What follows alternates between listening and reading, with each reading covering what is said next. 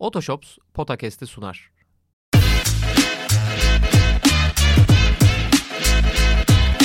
Potakest.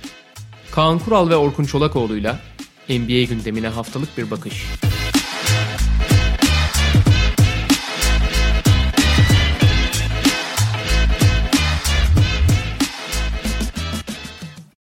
Merhaba, Otoshops'un sunduğu Potakest'e hoş geldiniz. Kaan Kural'la birlikte NBA gündemini konuşuyoruz. Ee, bugün ben stüdyodayım, Kaan Kural evden bağlanıyor.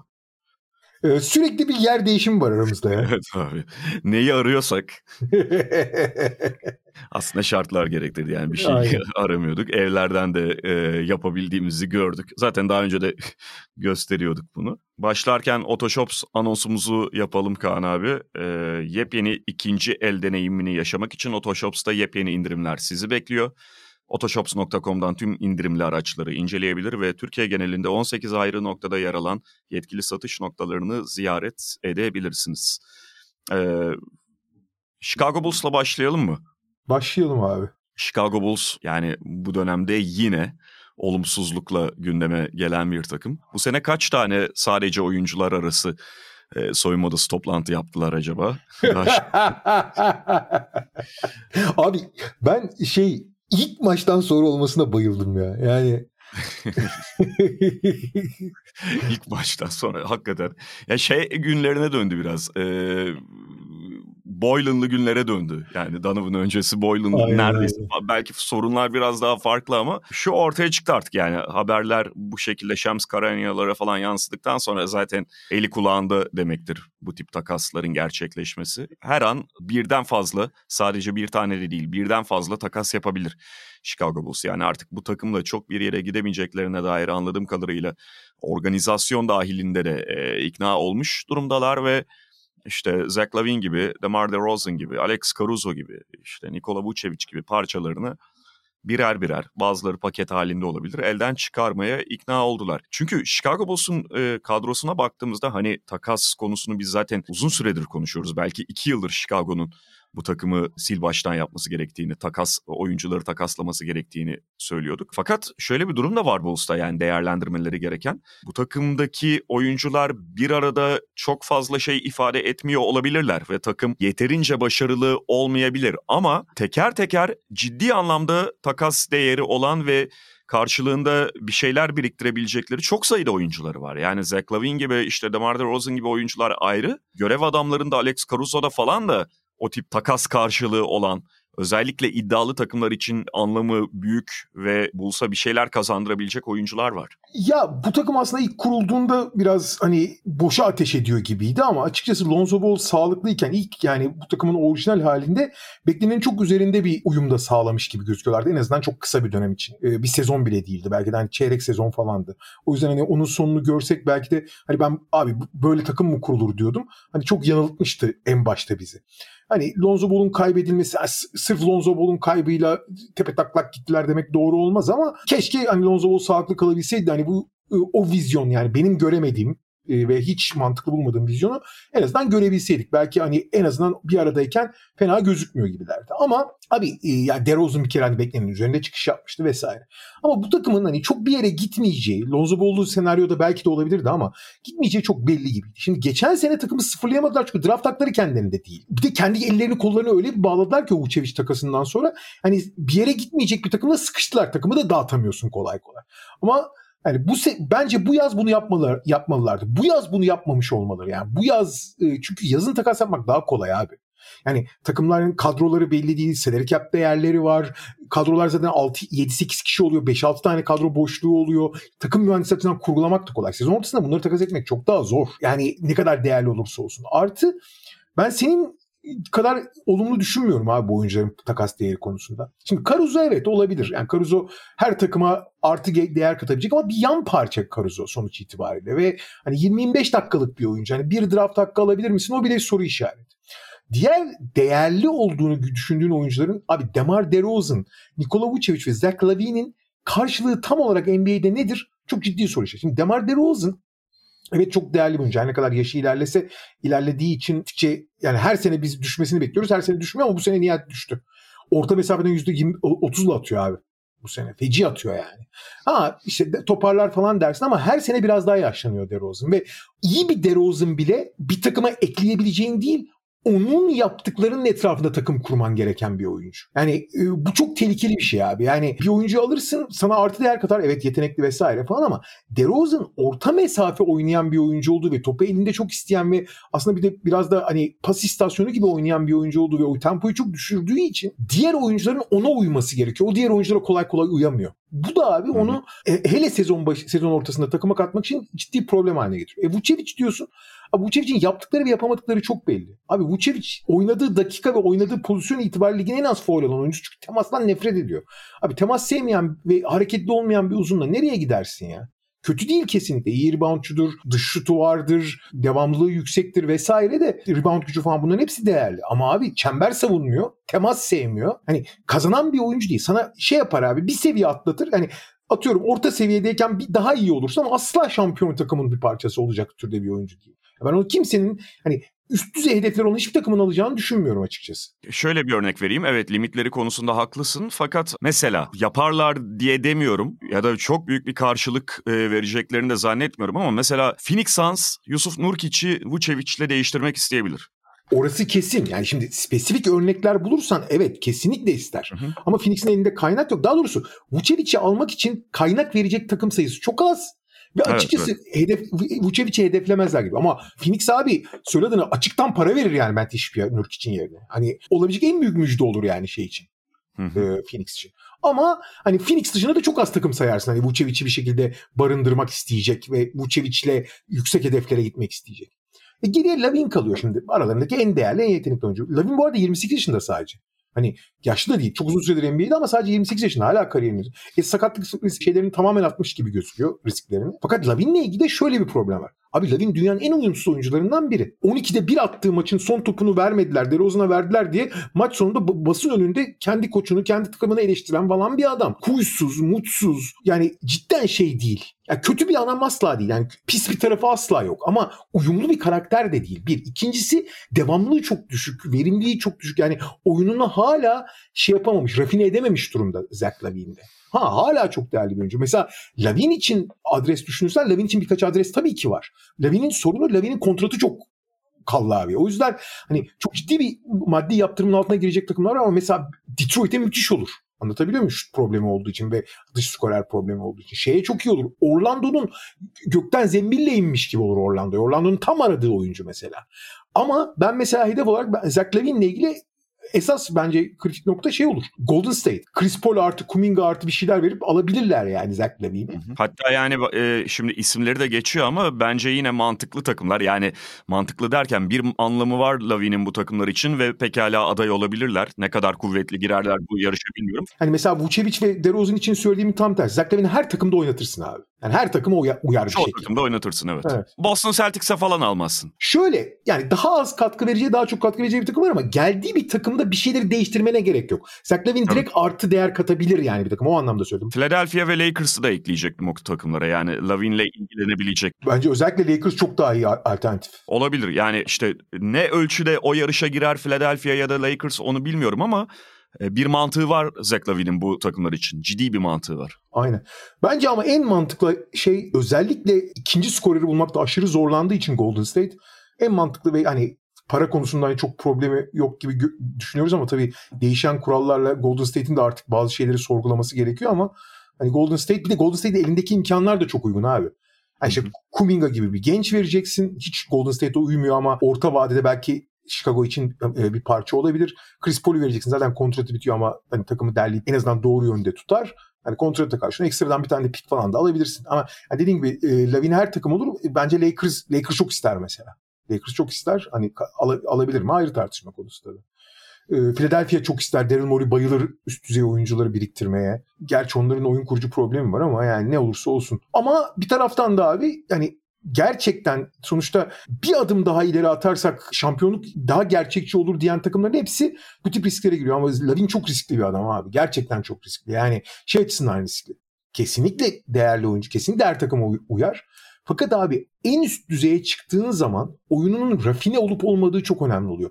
Uyum dediğin şey hani ben takım kimyası bu kolej havası falan şeylerini biliyorsun hiçbir zaman çok abartıldığını düşünüyorum. Hele ki modern dönemlerde. Hani belki 20 yıl önce çok daha değerliydi ama şimdi yani oyuncular birbirini sevmesine falan gerek yok. Fakat bir uyum ve bir birliktelik sağlamak lazım. Yani aynı edebe gittiğin. Abi Lavin saha dışındaki demeçlerine falan da baktığın zaman saha içinde bu arada uyumsuz değildir. Yani Lavin işte söylediğine başkası top atıyor diye bir somurtmaz falan ama maç sonrası söylediklerine falan bakıyorsun. Genel ruh haline bakıyorsun şey değil. Hakikaten çok uyumlu bir karakter gibi dur. Karakter olarak çok uyumlu durmuyor yani. E, o da bir risk tabii. Öyle bir de yani Zach Lavin'in şimdi bu, malum abi bu video oyunu değil. Bazı oyuncular top kullanma adedi azaldığında buna hemen adapte olamayabiliyor. Yani herhangi başka bir oyuncuya mesela daha az hücum rolü verip onun savunmada biraz daha kendini yormasını, efor sarf etmesini isteyebilirsin. Bunu yapabilir de. Zach Lavin de teorik olarak yapabilir ama buna adapte olamayabilir de işte. Çünkü yıllardır Zach Lavin birinci ya da bir buçukuncu oyuncu gibi oldu. Valla ben açıkçası şeye şaşırmıştım yani. DeRozan ilk geldiği zaman topsuz oynamaya çok ikna olmuş ve hani çok da bir tantana da çıkarmamıştı. Gene tabii istediği kadar top kullanıyordu ayrı konuda. Hani top, toptan uzak oynaya bir oynamaya gönül indirmişti. Ben şaşırmıştım biraz yani. Ve bir sonuçta o tip konularda çok fazla da arıza çıkarmıyor gibi gözüküyor. En azından saha içindeki dağılımda. Sonra maçtan sonra acayip acayip demeçler verebilir ayrı konu. Şimdi evet ama şimdi Chicago Bulls'ta DeRozan'la paylaşmak başka bir şey. Mesela örneğin Philadelphia'ya gitse orada Maxi Embiid eksenli hale gelmiş bir takımda üçüncü oyuncu olmak ve o topu beklemek bambaşka bir şey. Ee, ya da Lakers'a gitse LeBron'un yanında işte Anthony Davis'in LeBron'un arkasında top hiyerarşisinde üçüncü sırada olsa. Doğru. Hadi ben de savunma yapayım diye o kararı, fedakarlığı hemen gösteremiyor oyuncular. Doğru, doğru. Benim yani Lavin'le ilgili en büyük şüphem o. Sakatlık, sağlık şüpheleri dışında ki e, onunla ilgili zaten net bir şey söyleyemeyiz. Ama yani total olarak evet e, bunların hepsi böyle çok fazla draft hakkı falan getirecek değiller bulsa fakat işte ayrı ayrı takas edebilecekleri oyuncular var en azından. Yani herhangi kendileri ölçüsünde, kendileri standartlarında başka bir takıma göre bence aset bakımından yine de bazı oyuncuların değeri düşmüş olsa da bazı o asetlerin değeri zedelenmiş olsa da yine de fena durumda değiller. Fakat artık bu kararı vermeleri gerekiyor. Bence de bence de. Tabii ki onlarla ilgili en temel saçmalıklardan biri hani son yıllarda işte o Vucevic takasından falan sonra çok az draft hakkı kaldığı için işte Patrick Williams falan gibi seçimlerden yani geleceğe yatırım yapabilecekleri ellerinde genç bir çekirdek de yok ellerinde. En büyük sorun o bence. Detroit'e geçelim istersen.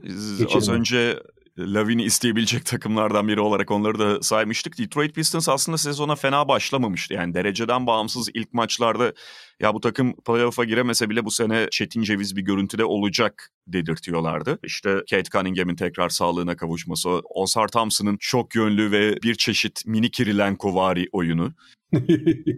Isaiah Stewart'ın baya baya bir şutör yani şut atabilen dört numaraya dönüşmesi. Çok yüksek volümde değil ama %40'la üçlük atıyor. Evet evet yani çok yüksek volümde değil derken de hani evet tabii ki Curry'vari miktarlarda atmıyor ama öyle maç başına yarım isabetle falan da oynamıyor. Yok yok yani 3.5 denemede birin üzerinde atıyor yani. Evet evet ben o konudaki gelişimini bayağı takdir ediyorum işte Jalen Duran'ın sezon başı performans falan. Yani hakikaten çetin ceviz bir takım olabilir izlenimi veriyordu Detroit Pistons ama biraz kısa sürdü. Ee, sakatlık problemleri de oldu o konuda yani haklarını vermek gerekir.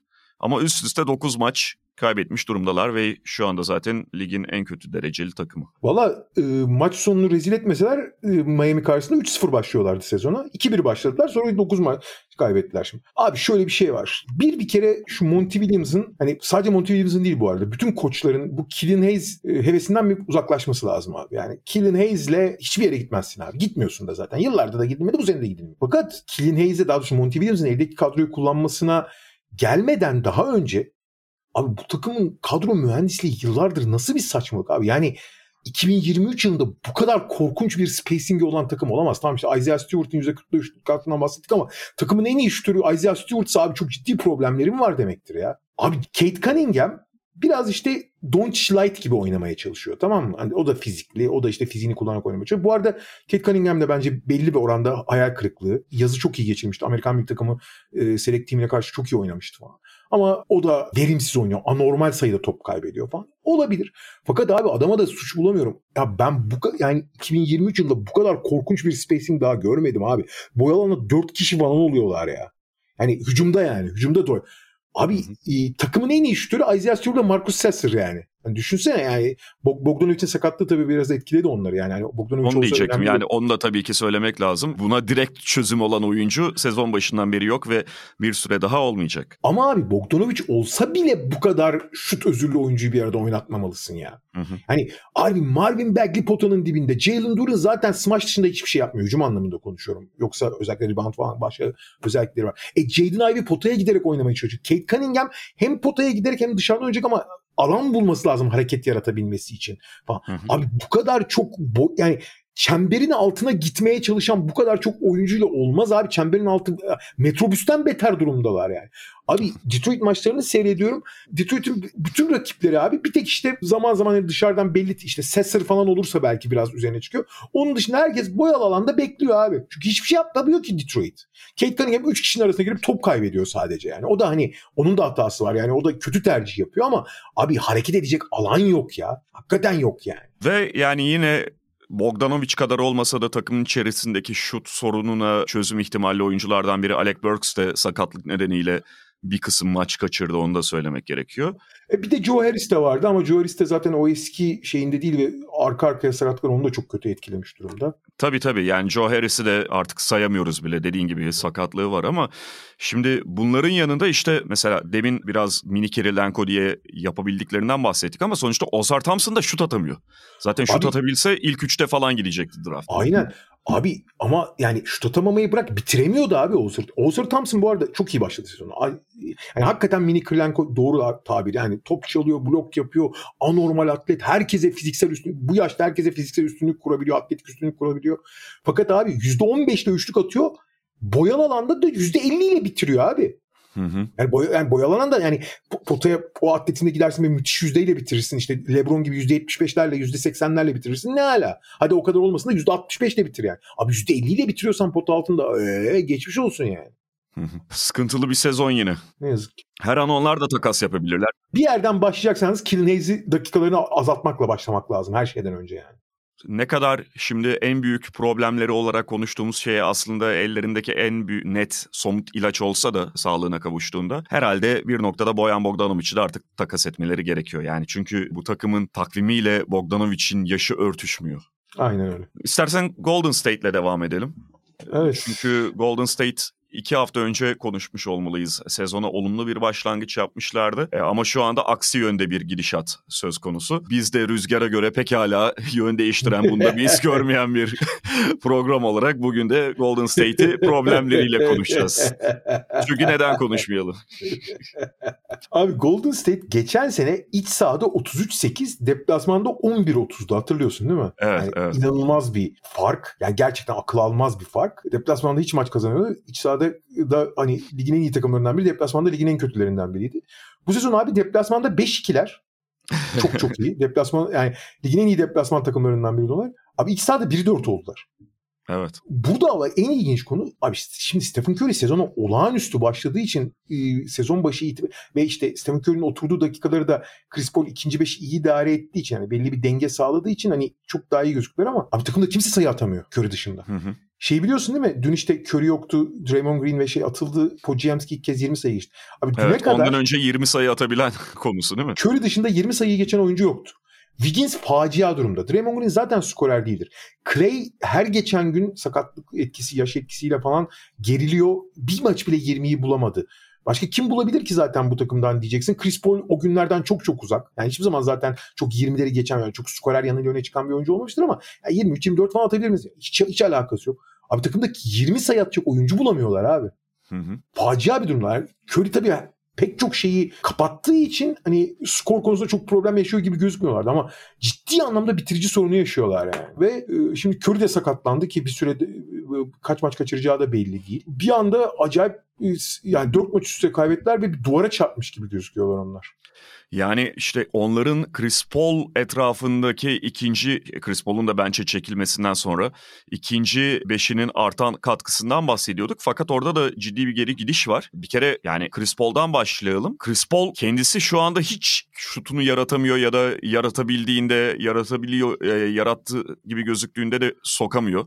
Çok düşük yüzdelerle abi, oynuyor. İlk 2-3 maçta bana çok iyi gözükmüştü ama abi fiziksel olarak yani Chris Paul bitmiş abi ondan sonra 3-4 maçtan sonra acayip düştü fiziksel Hayır bu kadar bu kadar e, skor tehdidi düşük kaldığında rakipler de artık bir taraftan senin pasörlüğünü de kısıtlayabiliyorlar.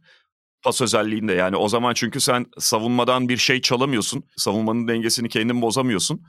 Dolayısıyla verdiğin pasın çok bir anlamı olmuyor. Chris Paul'la başlayan böyle bir problem var. E, Jonathan Kuminga çok düştü ki bu sezon ciddi kat vermesi beklenen bir oyuncuydu. E, sezona da fena başlangıç yapmamıştı ama felaket yüzdelerle oynuyor. E, Moody'nin katkısı düştü. Zaten Kuminga oyun tipi itibariyle biraz Kelly Oubre'msi olduğu için yani hiç Golden State'in yapısında olmuyor yani. Başka takımda bence çok daha iyi, çok daha iyi olabilir yani. Golden State'de olmuyor yani. İşte Moses Moody'nin katkısı düştü ve diğer ilk beşteki Wiggins'in felaket durumu, Clay Thompson'ın arzulanan düzeyde olmaması, Draymond Green'in zaten ne yaparsa yapsın skor tehdidinin düşük olması, keza Kevin Looney aynı şekilde. Bütün bunları yan yana koyduğunda hakikaten yani Stephen Curry'e sahip bir takım için çok ironik gelebilir ama sayı atma, skor üretme problemi var bu takımın. Aynen öyle. Ve dün de işte Minnesota'ya karşı daha abi daha birinci dakikada bir kavga çıktı. Bu arada iki kere üst üste oynadılar. Şimdi ilk maçın e, kötü etkileri, ilk maçın kötü anıları duruyor. Zaten abi son dönemde Clay Thompson da çok sıklıkla gördüğümüz bir şeydi bu Memphis'e takışmalarında falan. Yani sakatlığın etkileriyle eski Clay Thompson olunca çok fazla sinire kesmeye başladı Clay. Ve böyle tuhaf tuhaf daha önceki ondan pek görmediğimiz ifadelerle, hareketlerle falan sürekli birileriyle dalaşıyor. Burada da daha birinci dakikada Jaden McDaniels da birbirine girer. Jaden McDaniels de manyağın teki ayrı konu. O yüzden hani ateşte barut oldu biraz ama abi daha sonra abi bu Draymond Green'in yani ben bunu daha önce defalarca dile getirdim. Yani NBA'de en fazla tolerans gösterilen oyuncu. Hem NBA hı hı. tarafından hem kendi takımı tarafından. Ama abi ne kadar izin verirsen daha beterini yapıyor adam yani. Abi şu, şu maçta ya, yani şurada yaptığı şey nedir? Bu arada Gober şey değil burada. E, masum değil. O da Clay'i arkadan tutuyor. Ama onunki hani bir şekilde tutmaya çalıştığını görüyorsun. O belinden çıkmaya çalışıyor ama arkadan yani iki kişi tartışırken arkadan e, rakip takım oyuncusuna arkadan böyle müdahale yapılmaz. Gober'in yaptığı da yanlış bence. Ama yani, bunun karşılığı aslında, boğmak değil. Boğmaya abi, teşebbüs değil. Herif manyak ya. Hakikaten rahatsız herif ya. Ama abi ben bunu geçen sene de söylemiştim. Abicim herif sezon öncesi kendi takım arkadaşının öldürmeye kalktı ya. Ha bak hem yaş olarak hem kıdem olarak hem takım için ağırlık olarak hem fizik olarak bu kadar büyük olduğun bir oyuncuya bir kişiye böyle acımasızca böyle Allah yarattı demeden vurulmaz abi. Bu hakikaten çok büyük zalimlik. Yani tamam şimdi adrenalin yükselir hakikaten hani cinnet hali geçirir ve hiç istemediğin şeyler yapabilirsin. Bunların defalarca örneğini gördük. Ama Draymond Green'in Jordan Poole'a geçen sene yaptığı şey hakikaten zalimliğin en üst sınırı abi. Yani hiçbir şey olmasaydı küçücük lan lan küçücük adama öyle vurulur mu lan yani? Ya bir izanın olur ya. Ama ne oldu abi? O pozisyondan sonra Golden State cezalandırmadığı için çünkü NBA orada çok cezalandırmıyor. NBA'in şey alanına girmiyor antrenman sahasında olduğu için olan. Ama Golden State de herife ağam paşam çektiği için baba herif şey söylediğini yani hiç kimse herife laf geçiremiyor ki. Şöyle söyleyeyim NBA'de Draymond Green'in yaptığının beşte birine teknik foul veriliyor zaten. Her o kendine bağırıyor şimdi. Ama o Draymond'dur abi bağırıyor hep zaten falan deyip kimse bir şey demiyor. Yani tabii normalden fazla teknik alıyor da alması gerekenin o yarısını almıyor yani. Ama baba ne NBA ne kendi takımı herife en ufak bir sınırlama yapmazsan bu bir şeydir böyle zaten abi.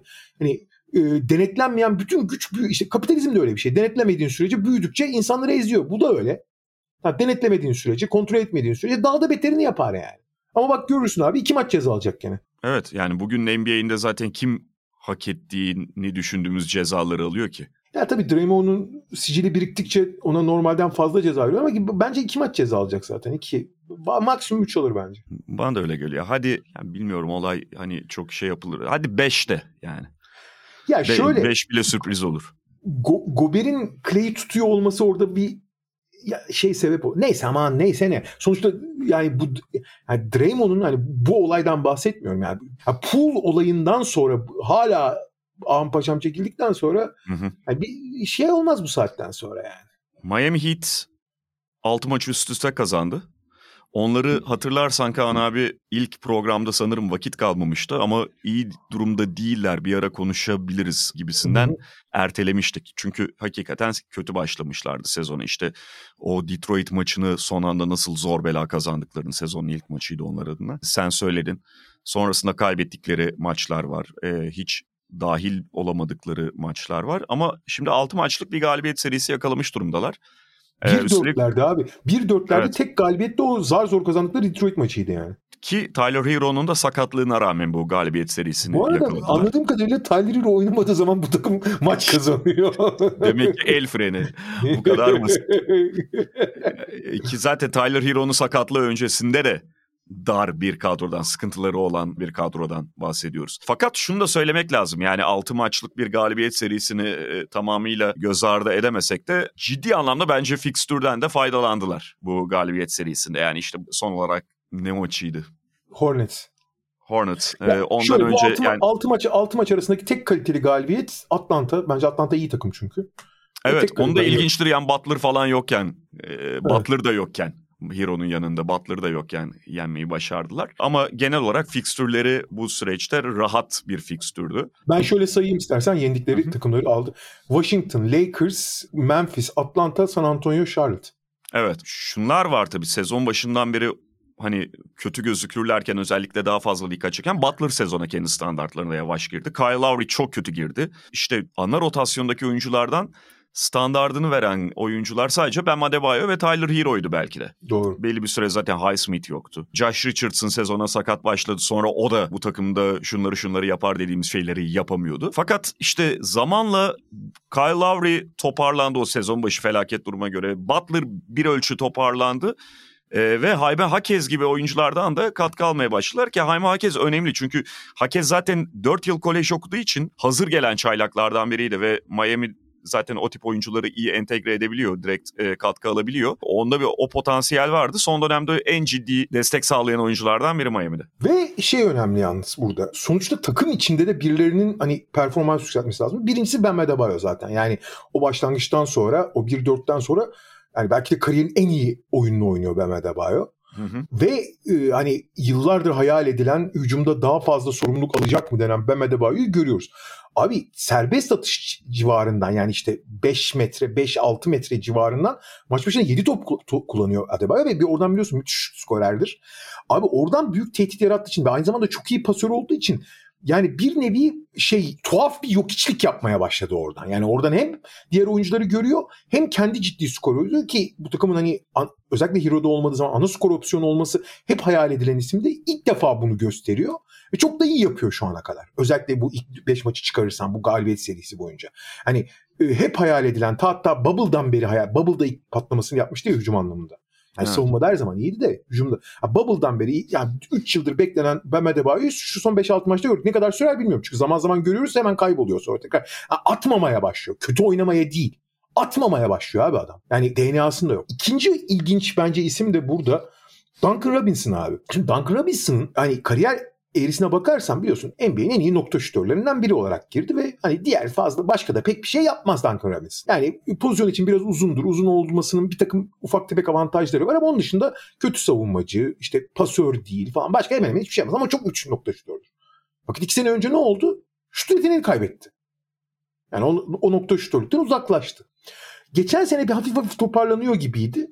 Bu sene çok ilginç bir şekilde nokta şutör olarak hala iyi seviyede, o olağanüstü seviyede değil ama hala ciddi bir tehdit ve hani asla bırakamazsın ve hala atmaktan hiç çekinmez. Fakat dribbling üzerinden bir şeyler üreten Duncan Robinson görüyoruz ya. Ya bu çok viral oldu bu Victor Wembanyama pozisyonu. Hani onu fake atıp içeri girip evet. ama sırf evet. o değil abi. Yani eskiden kullandığı şutları %85'ini falan üçlük atardı. Şimdi abi 60-40 falan oldu ve dribbling üzerinden potaya gidiyor. Oradan bir şeyler üretmeye başlıyor falan. Yani hakikaten çok acayip bir değişim bu. Yani ki oyuncunun potansiyeli falan düşünüyor. Bu potansiyeli falan da çok gösterebilen bir adam Bir de 28 yaşından sonra böyle bu tip bir oyuncunun böyle değişim göstermesi de kolay değil. Ha ya dribbling üzerinden de Luka Doncic'lik yapıyor demiyorum elbette ama hani başka bir oyuncuya çok ciddi evrilmiş gibi gözüküyor Duncan Robinson ve şu anda çok ihtiyaç duyulan bir şeydi o. Adebayo ve Robinson sayesinde baya baya toparlanmış gibi gözüküyorlar. Takım içi yani gelişim açısından söylüyorum. Evet evet yani başta onlar sürükledi. İşte çok beklenti alan altında kalan bazıları biraz silkindi. Fixture de denk geldi. Yani ben çok böyle istikrarlı gidebileceklerini düşünmüyorum. Zaten Miami'nin yıllardır e, çok öyle bir karakteri de yok normal sezon içerisinde. E, kadro da görece dar olduğu için yani ya da şöyle söyleyelim çoğu oyuncuda istikrar problemi olduğu için iniş çıkışlar yine yaşayacaklardır ama en azından o felaket başlangıcın ardından toparladılar.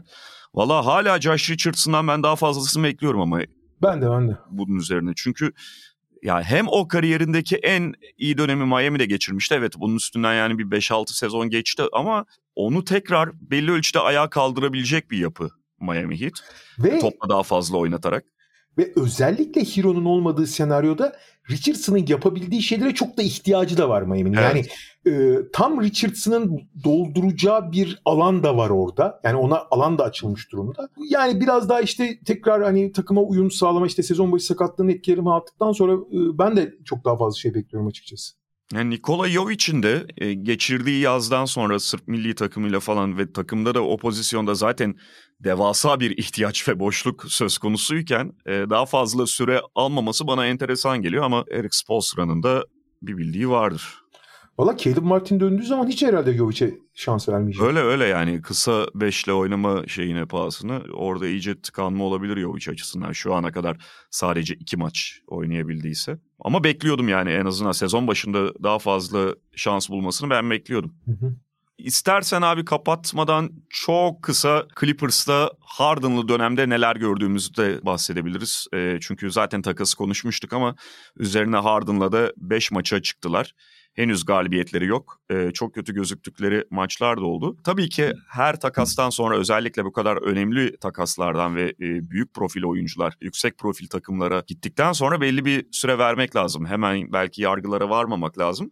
Fakat şunu söyleyebiliriz yani takasa dair korktuğumuz ne varsa sahada görüyoruz. Hatta daha fazlasını görüyoruz olumsuz anlamda. Aynen. Takastan sonra konuşmuştuk. Korktuğumuz, çekindiğimiz işte bu takımın temposunu düşürmek, işte George, Kawhi ve Russell Westbrook'un elinden topu almak, e, savunma direncinin düşmesi falan gibi konularda. Abi Harden'ın takıma getirdiği eksilerin hepsi bu takımın önemli güçlerine balta vururken Harden'ın getirdiği artların çoğu işe yaramıyor. İkili oyun oynayacak partner yok çünkü takımda. Ve bunların en kötü örneklerini şu ana kadar gördük. Tabii şeyi de söylemek lazım yani her şeyi de Harden'a bağlamamak lazım. Mesela ben Westbrook'un performans düşmesine bağlarım.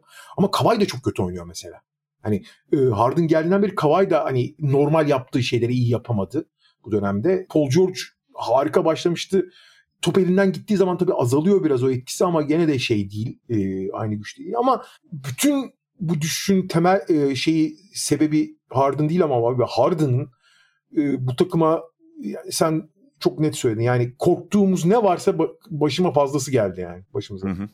Öyle ve işte yani Paul George'un, Kawhi Leonard'ın performanslarının Harden geldiğinden beri ciddi anlamda düşüş göstermesi de bence çok tesadüf olarak nitelendirilemez. Valla şöyle ben Westbrook'un yani takımın genel herkes için kesinlikle Harden'ın gelmesi ciddi negatif etki yaptı onu biliyorum. Kawhi konusunda evet etki yapmıştır ama Kawhi'nin Kawhi çok bağımsız oynadığı için takımın yapısından e, Kawhi'nin genel olarak e, bocaladığı bir dönem diyelim. Daha doğrusu iyi yüzdelerle oynamadığı bir dönem oldu. Bir de denk geldi üstüne üstü yetmez çünkü. Kawhi abi hiçbir şey olmasa bile yapacaklarını yapabilen bir oyuncu. Yo orası öyle de yani izlediğim Clippers maçlarında bu sürede şeyi de gördüm. Bir karmaşa var ve yani tamam Kawhi oradan ne bileyim ısrarla topu almaya falan çalışmıyor ya da dediğin gibi o kendi kendine takılabilir ama istediği ritimde de oynamıyor Kawhi Leonard. Doğru, Belki doğru. bunun da bir etkisi var. Paul George mesela öyle şeylerden çok etkilenir. Yine kısmen toparladı son iki maçtır falan diyebiliriz ama Paul George ritmi çok çabuk gidip gelebilen bir oyuncu bir süperstara o kalibrede bir oyuncuya göre Westbrook zaten yani bir an önce şey kenardan gelmeye başlamalı bu Aynen öyle. yapı içerisinde. Aynen öyle. Peki dünlük bu kadar diyelim istersen ekleyeceğim bir şey yoksa. Yok abi şimdilik. Otoshops'un sunduğu podcast'te haftaya tekrar görüşmek üzere diyoruz. Hoşçakalın. Hoşçakalın. Otoshops Potakest'i sundu.